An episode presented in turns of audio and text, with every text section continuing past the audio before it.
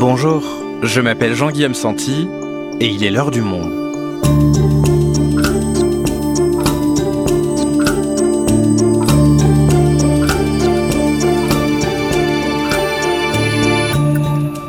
Aujourd'hui, Souvenez-vous, il y a deux ans, le monde entier se confinait pour juguler l'épidémie de Covid-19 et nous nous retrouvions tous totalement enfermés, n'ayant que des écrans pour communiquer avec le monde extérieur.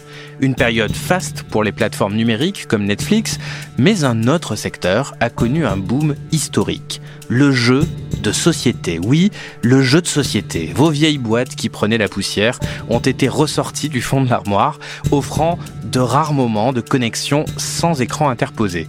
Damien Leloup est journaliste au service Pixel, il est passionné de jeux, il nous raconte. Le boom spectaculaire du jeu de société, un épisode produit par Jeanne Boézek, réalisation Mathieu Gasnier.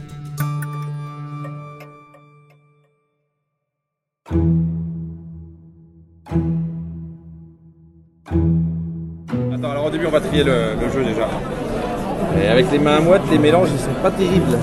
Ah, Alors, à Cannes, en février, il y a l'un des plus grands festivals européens et même mondiaux consacrés aux jeux de société.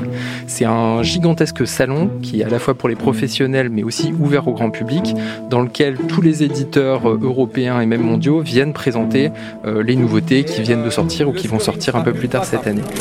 Dans, à la fin du jeu, on regarde pour chaque couleur ta plus grande suite de nombres.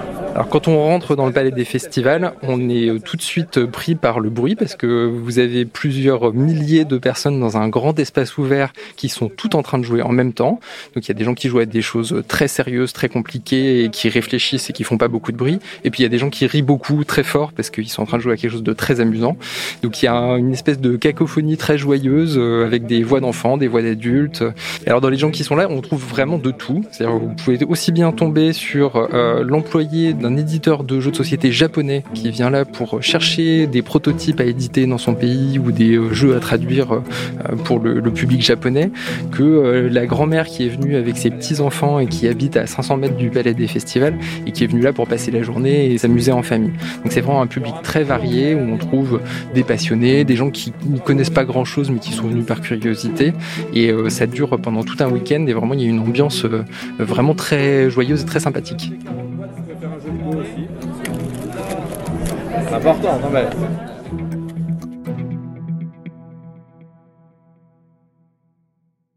Damien, on vient de t'entendre nous raconter ce festival du jeu de société à Cannes qui a eu lieu le, le 25 février dernier. Alors tu vas nous raconter comment fonctionne toute cette euh, petite économie qui s'était rassemblée sur la croisette. Mais d'abord, une définition s'impose. C'est quoi le jeu de société? Alors, il n'y a pas une, définition. Euh, Il y a tout un tas de types de jeux euh, très différents, depuis euh, le Monopoly ou la bonne paye qui dort dans un placard de la maison familiale, jusqu'à des jeux plus récents et qui sont devenus aussi des classiques comme les Colons de Catane, qui est un jeu de stratégie très populaire, ou le Loup-garou, qui est un jeu qui est très prisé dans les, les écoles et auprès des, des jeunes ados. Et tout ça, ça forme une très grande famille de jeux qui sont tous assez différents, qui s'adressent pas tous au même public, mais qui ont ce point commun qu'on se retrouve autour d'une table et qu'on s'amuse ensemble. Et alors Damien, je disais en introduction que le, le Covid-19 avait eu un impact sur le jeu de société. Alors qu'est-ce que le confinement a changé? Il y a beaucoup de gens qui ne jouaient pas du tout et qui s'y sont mis pendant le confinement parce qu'ils ont cherché euh, une activité euh, nouvelle euh, pour s'occuper et pour s'amuser pendant cette période qui par ailleurs était quand même assez stressante et assez difficile pour tout le monde. Et puis il y a des gens qui jouaient déjà avant et qui ont redoublé de, de pratique et de, et passion et qui ont joué beaucoup plus que ce qu'ils ne jouaient avant parce qu'ils avaient plus de temps et plus de possibilités pour le faire. Et un truc un peu particulier, c'est que beaucoup de gens ont cherché des jeux pour deux joueurs. Et historiquement, il y a finalement assez peu de jeux spécifiquement conçus pour jouer à deux qui étaient sur le marché. Et donc il y a eu une très grosse demande euh, pour ce type de jeu, pour de la part des gens qui étaient euh, confinés euh, en couple ou, à deux de manière générale. Et puis il y a aussi une très très grosse demande, je pense jamais vue pour les puzzles. On s'est retrouvé avec des ruptures de stock pour certaines marques ou modèles de puzzles, qui est quelque chose historiquement jamais vu à ma connaissance. La famille possède déjà une vingtaine de jeux en comptant tous ceux achetés depuis le début de l'année. On peut apprendre pas mal de choses en jouant. Ça apprend euh, à bluffer, à anticiper, euh, à des fois à coopérer. En moyenne, 1000 nouveaux jeux de société sortent chaque année. Pas moins de 30 millions de boîtes sont arrivées dans les familles l'an dernier, un chiffre record. On vient d'entendre euh, cet extrait euh, du, JT de TF1. Est-ce qu'il y a, vraiment eu un effet euh, réenchantement de la bonne vieille boîte avec son plateau et ses pions par saturation quelque part des écrans sur lesquels on était rivé toute la journée pendant ce confinement? Effectivement, il y a eu un effet aussi dans certaines familles de c'est pas des écrans. Ce qui a fait que pour certains parents, c'était un loisir plus pratique ou plus intéressant que d'autres formes de loisirs connectés, comme le jeu vidéo par exemple. Et alors, tu nous disais qu'il y a eu des évolutions, que certains joueurs sont venus chercher des jeux pour deux. Est-ce que le profil de ces joueurs, il a aussi évolué avec la pandémie? Le profil des joueurs a un peu évolué avec la pandémie, mais la pandémie, elle a surtout accéléré des changements qui avaient démarré il y a 10 ou 15 ans, j'ai l'impression. Il y a 15 ans, les joueurs de jeux de société, si vous rentriez dans une boutique spécialisée, c'était essentiellement des hommes, euh, des étudiants ou des jeunes actifs, on va dire en gros des 18-45 euh, ans, plutôt des gens qui ont fait des études ou qui euh, sont dans, dans une classe CSP ou CSP+. Et depuis une quinzaine d'années, ce public s'est élargi. Si vous rentrez aujourd'hui dans un bar à jeux, il y en a beaucoup dans la plupart des, euh, grandes villes de France, vous verrez que le public est euh, déjà extrêmement mixte. Euh, il y a en général à peu près autant d'hommes que de femmes. Il y a tous les âges, il y a un peu toutes les classes sociales. Et ce mouvement, il s'est accéléré pendant la pandémie. Euh, par exemple, parce que bah, si vous êtes confiné en couple, euh, que euh, votre conjointe ou votre conjoint ne joue pas, bah, vous allez peut-être le ou la convaincre de commencer à jouer. Et une fois la pandémie finie, bah, vous, il y aura peut-être une nouvelle joueuse ou un nouveau joueur dans la grande famille du jeu de société. C'est mondial comme phénomène ou il y a une spécificité française? Alors c'est à la fois mondial parce qu'il y a une vraie croissance du marché du jeu de société à l'échelle de la planète, mais il y a aussi une vraie spécificité française. Euh, la France, c'est vraiment un pays du jeu de société. On joue beaucoup plus en France que dans la plupart des pays voisins, à l'exception de l'Allemagne où historiquement et encore aujourd'hui, il y a aussi une très forte culture, notamment du jeu de stratégie. Mais oui, il y a une vraie spécificité française qui fait qu'on est aussi un pays où on retrouve énormément de boutiques spécialisées, de jeux, de festivals, de conventions et euh, de gens qui jouent. Et alors, après ton reportage à Cannes, euh, Damien, est-ce que tu peux nous donner des, des petits conseils? Moi, j'avoue que préparer cet épisode, ça m'a donné un peu envie de jouer. Alors, c'est quoi les jeux qui ont la cote en ce moment? Si je devais faire une petite sélection de mes préférés euh, sur l'année écoulée, je pourrais citer Dune Imperium, qui est un jeu de stratégie euh, inspiré du film qui est sorti récemment et de l'œuvre de, Frank Herbert, qui est un excellent jeu de stratégie euh, assez complexe mais très profond. je pourrais aussi te recommander Nouvelle Contrée, qui est un, jeu qui propose de raconter des histoires un peu étranges en utilisant des livres de ta bibliothèque. Et puis si vous avez des enfants en bas âge, je peux vous recommander Pimpon, qui est un petit jeu dans lequel on essaye d'amener les pompiers à travers les embouteillages jusqu'à la maison en feu et qui fonctionne extrêmement bien avec les tout petits et même avec les plus grands. Donc ça c'était pour les recommandations euh, de, Damien Leloup, mais alors quels euh, jeux sont le plus vendus et se retrouvent dans le top des ventes? Alors celui qui se vend toujours le mieux, c'est le très classique Monopoly qui est depuis des décennies euh, dans tous les supermarchés et dans tous les placards de maisons familiales. La rue de la Paix, la case prison, les billets de banque pas besoin de plus de détails pour le reconnaître, le Monopoly. Les enfants, vous voulez faire un Monopoly? Il y a aussi les cartes Pokémon qui depuis euh, plusieurs années maintenant font un carton dans les cours de récréation euh, des différentes écoles en France. Et puis dans les jeux un peu plus récents et un peu moins classiques, on peut euh, citer par exemple Unlock qui est une sorte d'escape game auquel on peut jouer chez soi, qui a vraiment fait un très très gros carton au niveau des ventes. Et puis des jeux comme Codenames qui se sont très très bien vendus ces deux dernières années, où on essaye de faire deviner des mots à son, à son partenaire. Ça c'est un peu les, les jeux qui trustent le top des ventes. Damien, on va maintenant parler de comment euh, l'économie du, jeu de société euh, fonctionne. Alors déjà, partons du début. Comment est-ce qu'on crée un jeu? Qui sont les, créateurs et créatrices des jeux de société? Alors le portrait type euh, du créateur de jeu, c'est plutôt un créateur, effectivement. On a une très forte majorité d'hommes encore aujourd'hui dans, dans, ce métier quasi-totalité des créateurs de jeux euh, ont un autre travail à côté et font ça sur leur temps libre ou à, temps partiel. Antoine Boza, qui a été euh, professeur des écoles pendant trois ans, il créait des jeux sur son temps libre jusqu'à ce qu'il fasse un énorme carton avec euh, Seven Wonders. Et aujourd'hui, il crée des jeux à temps plein. Mais c'est un des rares Français à faire ça. Et alors justement, notre productrice Jeanne Boézek l'a eu au téléphone et l'a interviewé. On l'écoute.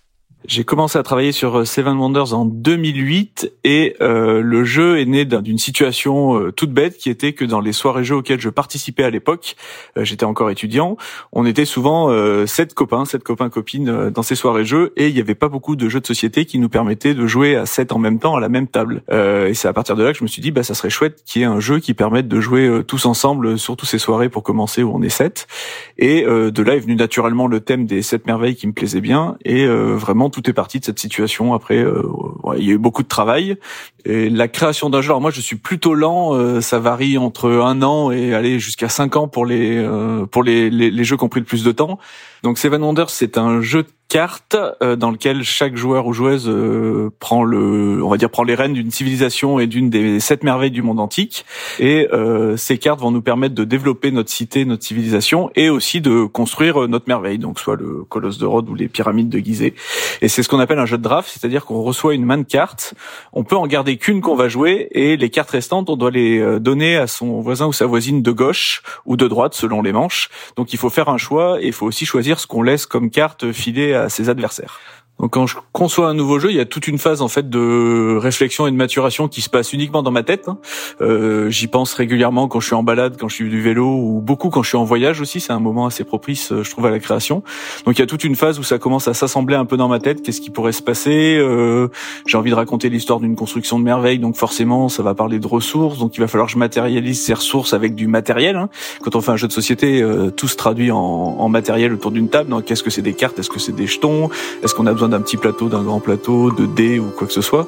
Donc ça, il y a toute une phase donc qui se met en place euh, dans ma tête et il y a un moment où j'estime que je peux faire ce qu'on appelle le premier prototype. Donc là, je vais travailler sur mon ordinateur, je vais faire euh, quelque chose de très rudimentaire. Hein. C'est, vraiment très vilain un prototype. Des fois, on le fait à la main, on découpe vite des morceaux de papier, on écrit à la main. Mais l'idée, c'est de traduire donc ce premier concept en quelque chose de matériel qu'on puisse essayer le plus vite possible. Et donc là, généralement, c'est très vilain et ça fonctionne euh, malheureusement jamais du premier coup.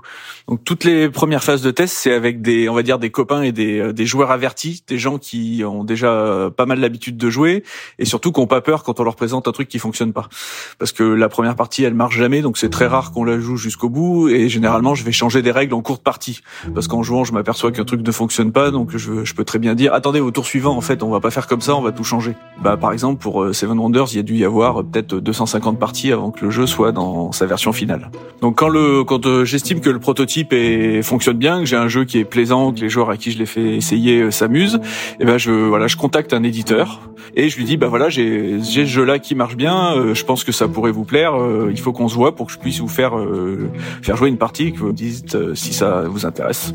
Et l'avantage, bah, c'est qu'on se retrouve tous autour d'une table et on joue ensemble. Donc il y a, y a, une espèce de, ouais, de proximité qui est, qui est un gros avantage dans le jeu de société. je pense que c'est vraiment un média qui se diffère des autres parce qu'il y a vraiment quelque chose de fou qui se crée, qui se crée à des tables. J'ai vraiment énormément de souvenirs, soit de fou rire, soit de, soit de tension intense dans des jeux où on joue ensemble et il faut défaire un ennemi commun. Ça crée vraiment des, des expériences et des super souvenirs. Et puis, c'est euh, on joue avec d'autres personnes, ce qui est un, un, des points forts. Moi, j'adore la littérature, j'adore la BD, j'adore le jeu vidéo, mais c'est des médias où on est un peu tout seul avec l'œuvre. Et le jeu de société a vraiment ce truc qui est formidable, qui est qu'on interagit avec euh, avec d'autres personnes. On vient d'entendre euh, Antoine Boza. Alors, des auteurs comme lui qui vivent de leur métier de créateur de jeux de société, est-ce qu'il y en a beaucoup? Non, il y a trois catégories un peu ou trois profils de créateurs de jeux de société. Il y a les passionnés qui vont créer un jeu une fois. Euh, parfois, ils vont travailler pendant plusieurs années sur leur prototype, le peaufiner, démarcher plusieurs éditeurs et finir par réussir à le faire éditer. Ils vont gagner entre 1000 et 5000 euros pour euh, des années de travail parfois. Euh, un jeu qui se vend correctement, il peut se vendre à 5000 exemplaires. Plus petits tirages commencent en général à 2000, donc tu imagines bien, Jean-Guillaume, que tu fais pas fortune en créant uniquement un jeu qui se vend à, ces niveaux-là. Ensuite, il y a des créateurs qui sont occasionnels ou semi-professionnels, on peut dire. Ils vont euh, créer plusieurs jeux, faire tester plusieurs prototypes, et ça va leur rapporter un petit revenu complémentaire. Ils vont sortir un jeu tous les 2, 3, 4 ans. Et puis il y a la dernière catégorie un peu euh, star, euh, les créateurs comme Antoine Boza qu'on qu'on vient d'entendre, qui vivent vraiment de, de, leur travail de créateur de jeux. En France, il y a notamment Bruno Catala, qui est un auteur très connu, qui est notamment à l'origine de King Domino, de Vélonimo ou de euh, Sobek Duels. Mais c'est un profil extrêmement rare. Voilà, en France, il y a globalement deux personnes qui vivent correctement de ce métier passion. Dans l'interview, Antoine Boza nous parle aussi des éditeurs. Alors, il travaille de son côté avec un éditeur de, taille moyenne, Repos Production.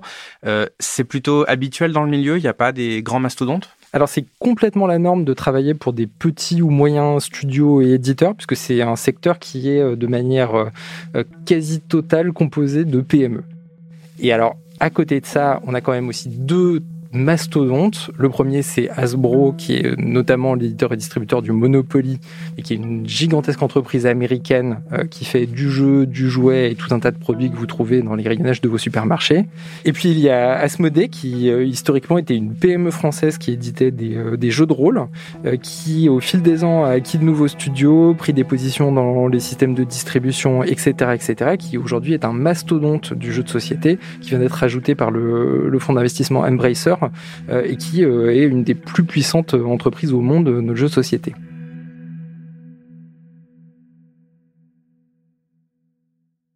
Ok Damien, donc on a vu que le confinement a créé de nouveaux joueurs, ça a donc fait augmenter la demande pour le, pour le jeu de société. Est-ce que ça a changé des choses en, en profondeur pour le, pour le secteur?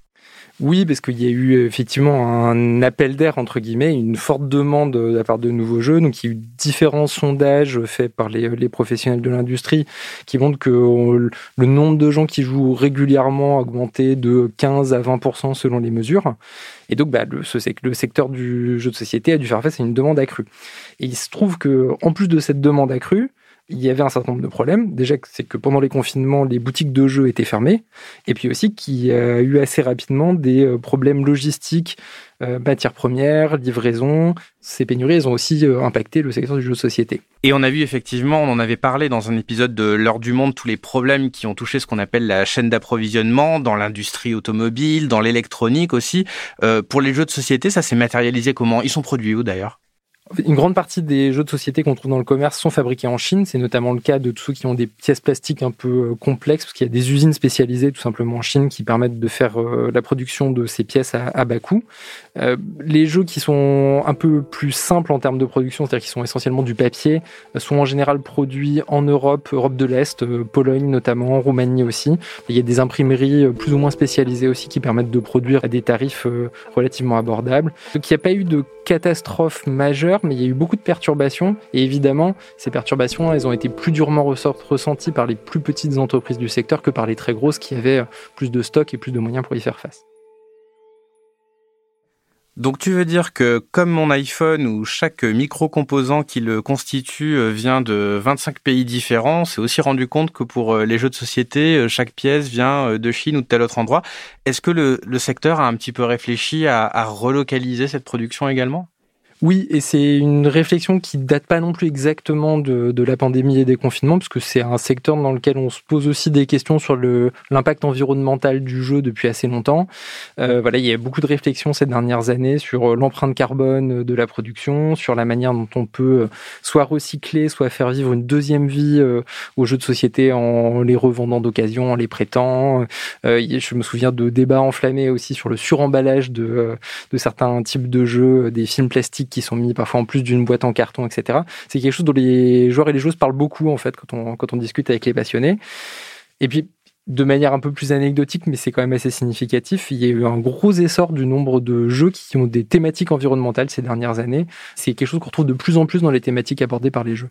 Mais alors Damien, on parlait de l'opposition écran versus vraie vie autour d'une table au début de cet épisode. Finalement, les écrans, ça peut aussi euh, permettre euh, d'afficher un plateau de jeu, des pions virtuels. Est-ce que le, futur en termes de, dématérialisation quelque part euh, du jeu et de coûts écologiques qui baissent forcément n'est pas par là?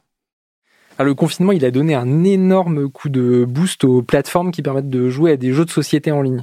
Euh, Board Games Geek, qui est euh, la grande plateforme pour euh, les gens qui sont vraiment passionnés de jeux de société, c'est pas une, c'est pas un service qui est apparu avec le confinement. Il existait déjà bien avant, mais il a connu une flambée impressionnante de ses chiffres parce que bah voilà, on était confinés et c'était la seule manière de pouvoir continuer à jouer tout en étant à distance.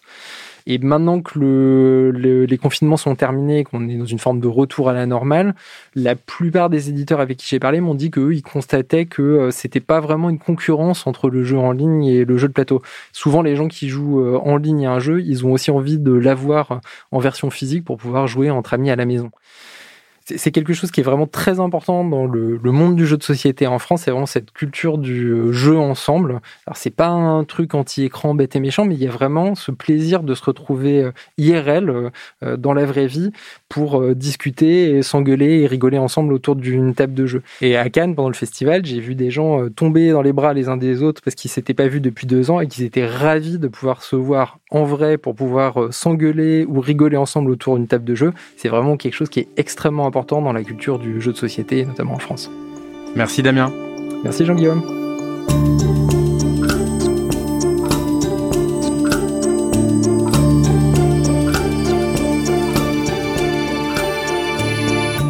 Si vous souhaitez en savoir plus sur les jeux de société, vous pouvez aller consulter l'article de Damien Leloup en allant vous abonner sur notre site.